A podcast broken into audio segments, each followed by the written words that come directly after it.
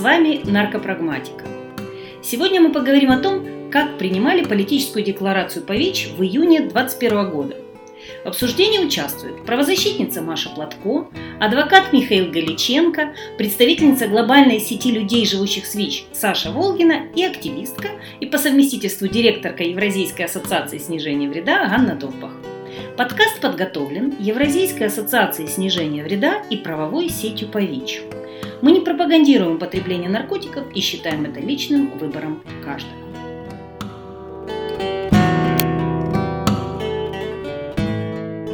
Здравствуйте, друзья! Здравствуйте!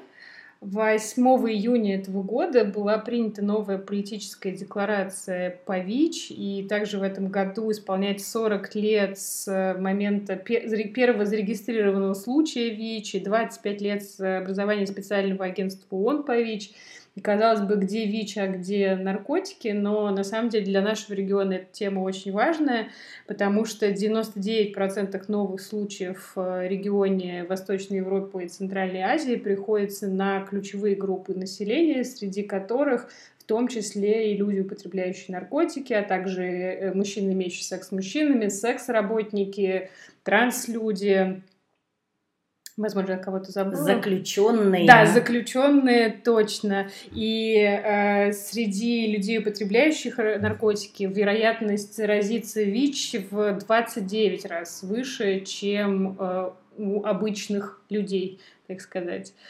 И в этом году эта декларация, она четвертая по счету, первая была принята в 2006 году, была э, исторической потому что она была впервые принята без консенсуса. Э, это политическая декларация, этот документ э, принимается на высокой встрече, э, встрече высокого уровня Генеральной Ассамблеи ООН. Туда входит 193 члена из стран, которые входят в ООН, и 165 человек проголосовали за, а 4 были против. Среди них была Россия, основной я бы сказала, противник.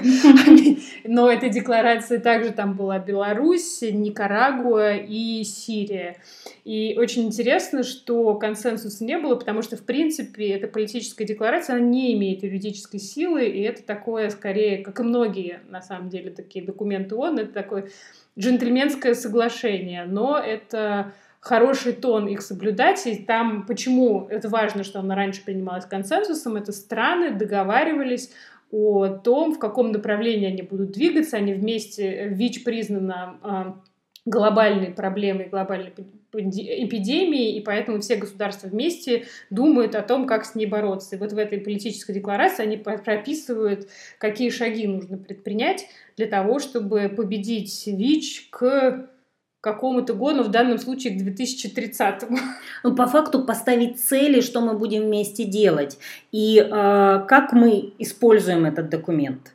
Э, те э, агентства ООН и разные международные э, организации, они работают со странами и предлагают им варианты, как технически, используя научные средства, э, социальные программы, снижая цену на закуп, закупку лекарств, как достичь четких, понятных целей, как, например, э, охват лечением, охват тестированием, чтобы все, все услуги, связанные с ВИЧ, были доступны. И когда декларация э, обозначает ключевые группы населения, таких как людей, употребляющие наркотики, то э, эти цели могут быть очень конкретными. И тогда государство, если они хотят быть в этом международном сообществе признанными, они потом по этим целям отчитываются, то есть они должны сказать, да, мы обязуемся организовать услугу, чтобы люди, употребляющие наркотики, имели возможность протестироваться, имели возможность профилактики, э, передачи ВИЧ, э, особенно через кровь, а значит имели возможность э, получать услугу снижения вреда, и в, так, таким образом государство, ну, как бы престижно государству сказать, вот смотрите, мы преодолели. Как, например, это было с вертикальной трансмиссией, передачи от матери к ребенку. Государство действительно сделали массу всего. Или с доступом к лечению антиретровирусной терапии. Государства отчитывались и делали максимум и вкладывали огромные деньги в то, чтобы все-таки эти таблетки были. И э, сейчас для нас, как активистов в сфере ВИЧ-СПИДа, это еще и важный момент, когда государства, которые донорские, они ориентируются на вот эти политические декларации в приоритетах финансирования. То есть они готовы вкладывать деньги, чтобы в странах была возможность, в странах более бедных, была возможность скомпенсировать отсутствие ресурсов. То есть какие, в какой-то стране нет ресурса, чтобы помогать группе не знаю, мужчин, имеющий секс с мужчинами, а здесь есть международные деньги. Или нету технических возможностей развивать программы, научных каких-то центров и международные Или нету политической воли. А вот с политической волей вот это самое главное. То есть по факту отсутствие консенсуса сейчас есть на пунктах, которые самые прогрессивные и самые важные для, нашей, э, для нашего вопроса, для нас самих. Это перечисление поименно э, ключевых групп населения, не просто все уязвимые, или молодежь уязвимая, или, или женщины, или вся, все, все люди, которые занимаются сексом. Нет, это ключевые группы, которые признаны а, по эпидемиологическим показателям. И это очень трудно признать многим странам, что действительно, несмотря на то, что даже это не только касается нашего региона, но особенно нашего региона, что эпидемия не развивается специфически в этих группах. Специфически среди людей, употребляющих наркотики, специфически среди секс-работников. А значит, на государственном уровне, в государственных документах эти люди должны получить имя, должны получить приоритет, должны получить специализированные программы. И это становится страшно. Их нельзя спрятать за общим населением, тем эти люди в большинстве стран и в большинстве стран нашего, нашего региона Восточной Европы криминализованы. Декларация прямо говорит, и именно по этому вопросу нет консенсуса, о том, что нужно преодолевать правовые барьеры для услуги, следовательно, декриминализовать само поведение, чтобы люди не боялись государственных служб и приходили за услугой. Это всем вроде очевидно. Там четко обозначено снижение вреда, и Российская Федерация открыто заявила снова очередной раз снижение вреда недоказанная технология. Мы не понимаем, о чем это. Никаких государственных документов, э, никаких межгосударственных международных документов по, по поводу снижения вреда не было. И мы его не признаем. И там было четко написано приоритет прав человека. И по этим вопросам нет консенсуса. И Россия – это главный двигатель нарушения этого консенсуса и нарушения процедуры, принятой процедуры принятия документа. При этом э, некоторая подлость или как-то неприятность была связана с тем, что перед тем, как нарушить эту процедуру и выйти из этой процедуры, и вывести эту, эту декларацию на голосование, российская делегация в ООН они внесли очень много правок по тексту, где все время заменяли любое упоминание прав человека на что-нибудь более нейтральное или просто просили убрать это упоминание. Где были гендерные программы или сексуальное образование, они просили это убрать. То есть очень сильный документ в начале, после 73 правок, которые были учтены, он стал менее зубатый, менее четкий, более размытый. И там была очень важная вправка, которая таки осталась во многих пунктах – в соответствии с традициями страны. Ну, это и в предыдущей конвенции тоже было. Там один из первых, по-моему, пунктов э, говорит об уважении к суверенитету страны. Но при этом есть как бы, суверенитет суверенитетом, но также считается, что э, эти договоренности международные, они как бы должны все равно, они не Э, внутренние законы не могут им противоречить, потому что, по идее, мы же все равно должны соответствовать высоким целям, о которых мы договорились в этих конвенциях. Да, э, ну, в данном случае еще одна опасность с этим, э, с нарушением консенсуса и с тем, что именно эти вопросы попали, в, то, в том, что Российская Федерация играет первую скрипку в нашем регионе политически. И если сейчас э, они э, доведут до конца вот эти э, международные свои заявления, то по факту мы можем получить ситуацию, что э, мы приходим в государство нашего региона и говорим, ребята, здесь есть международный консенсус, он проголосован большинством, его нужно выполнять, это ваши обязательства. А государство, не имея политической воли менять эти социальные программы, внедрять их, оно может спокойно сказать, а я этих обязательств не брал. я голосовал против или не голосовал, как сделали большинство стран региона. И это опасно, потому что э, для нас это э, выбивает из-под ног возможность э, все-таки хоть как-то э, взывать к совести и к здравому смыслу и к доброй воле тех, кто принимает решения, то есть политика высокого уровня и правительств стран, для того, чтобы программы все-таки внедрялись и осуществлялись.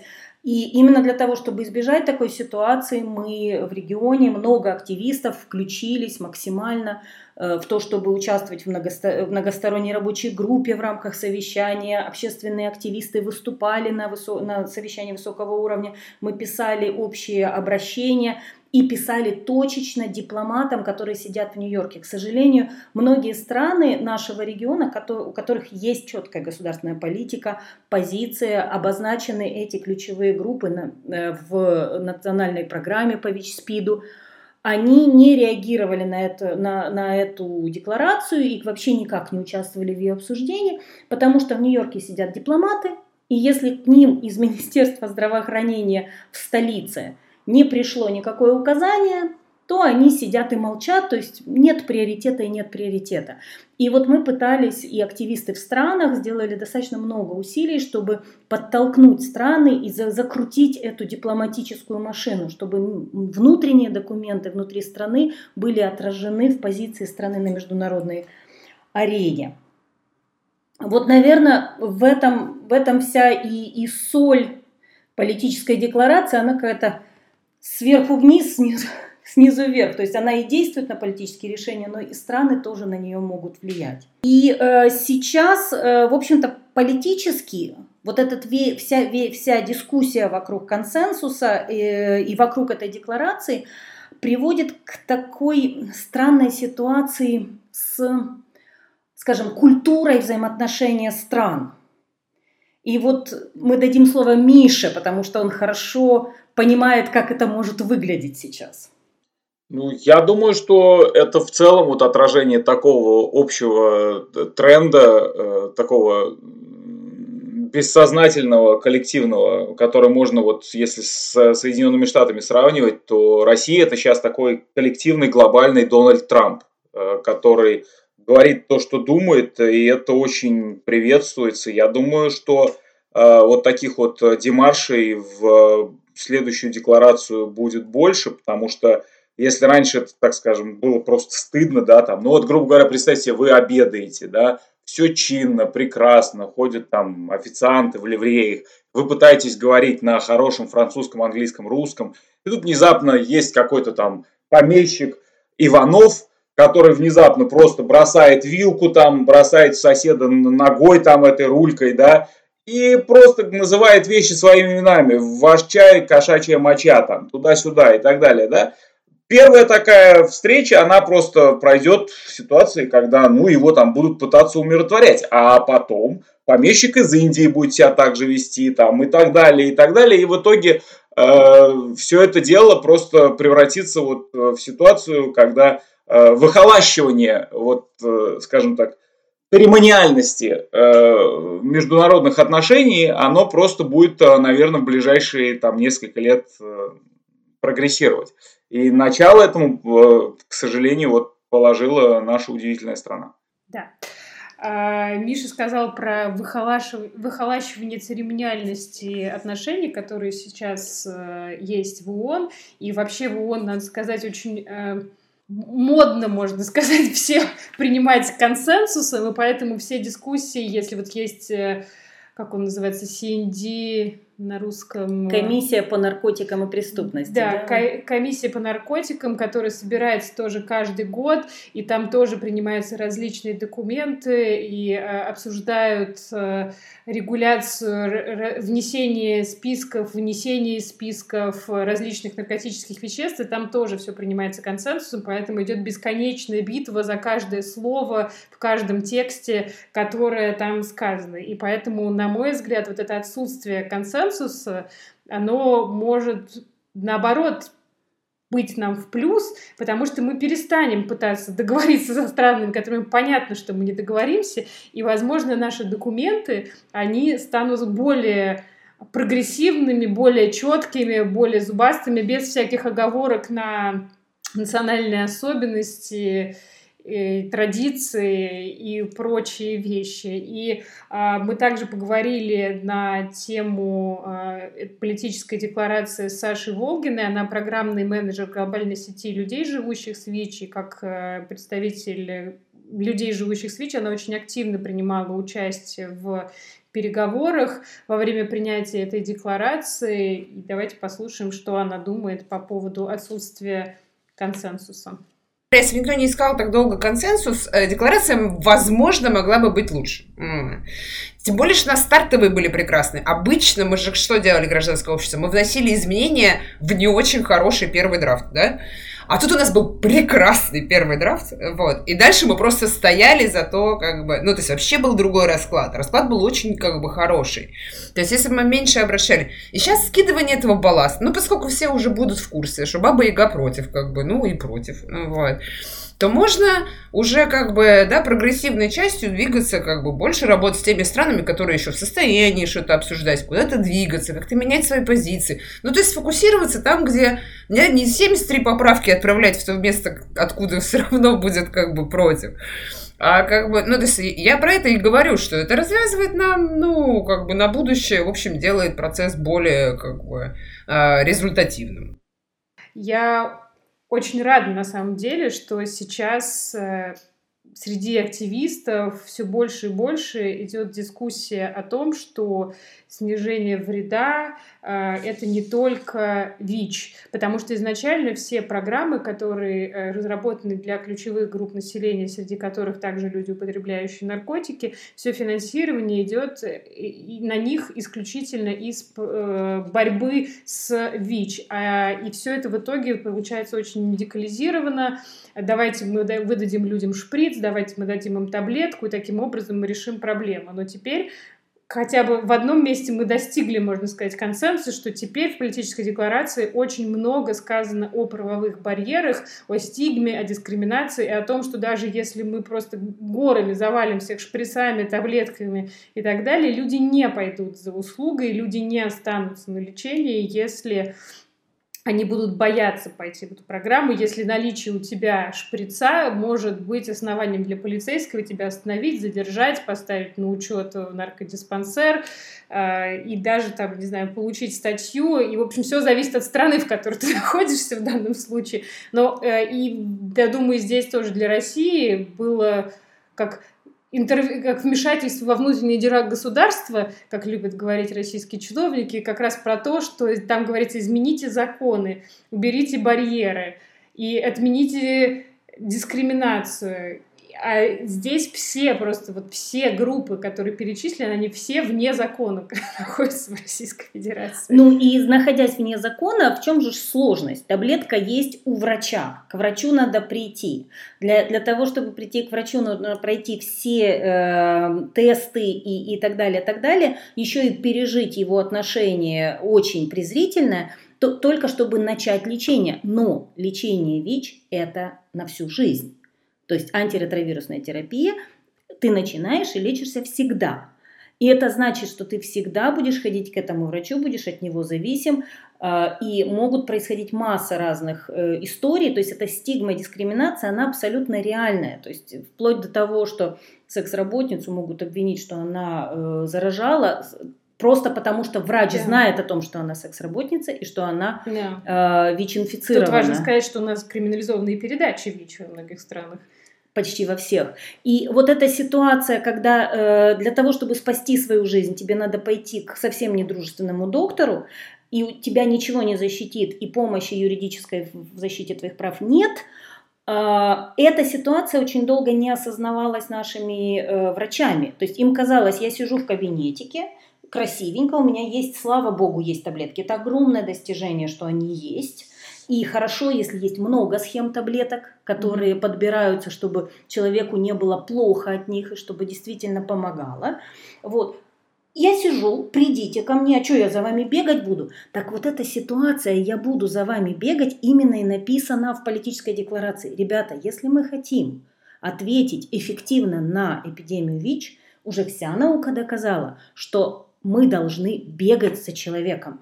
А это и есть аутрич. То есть фактически есть социальный работник, который выходит в место, где человек живет и предлагает ему медицинскую помощь и дает ему возможность ее получить бесплатно, безопасно и надежно. И еще этот же социальный работник, дружественный или равный, перезвонит, смс-очку напишет, напомнит про прием таблеток, напомнит про тест на, на, на уровень CD4 в крови.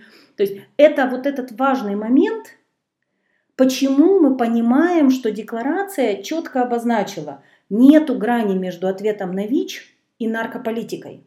Это единое, единое поле, это формирование социальной помощи вокруг пациента.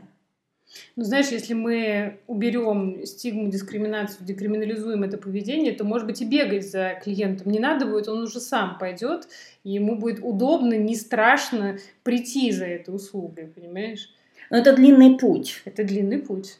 И вот тут э, у Саши есть э, история о том, как воспринимается этот путь от себя, потому что это вот это самое страшное, потому что мы, мы есть много активистов, которые сказали, да, я, я живу с ВИЧ, угу. э, но э, и есть достаточно много активистов и, и героев, в общем-то, которые говорят, да, у меня было опыт употребления наркотиков или я употребляю наркотики, но когда эти люди начинают приходить к чиновнику и говорить, давайте мы сделаем лечение доступным, то это становится, э, действительно, они натыкаются на что? Они натыкаются на четкую э, представление с глаз долой из сердца вон. Давайте мы всех, кто нам неудобен, неприятен, или мы не понимаем, почему у человека такая сложность с зависимостью, давайте мы их всех куда-нибудь уберем на остров, куда-нибудь изолируем. Заберите вытрезвитель, привяжите к батарее в реабилитационном центре, сделайте с ними что-нибудь. Вот этого что-нибудь легко сделать ни в одной социальной проблеме не бывает. А вот э, почему-то в ответе на ВИЧ и почему-то наши чиновники, наше общество вот так себе это представляют, не задумываясь особо.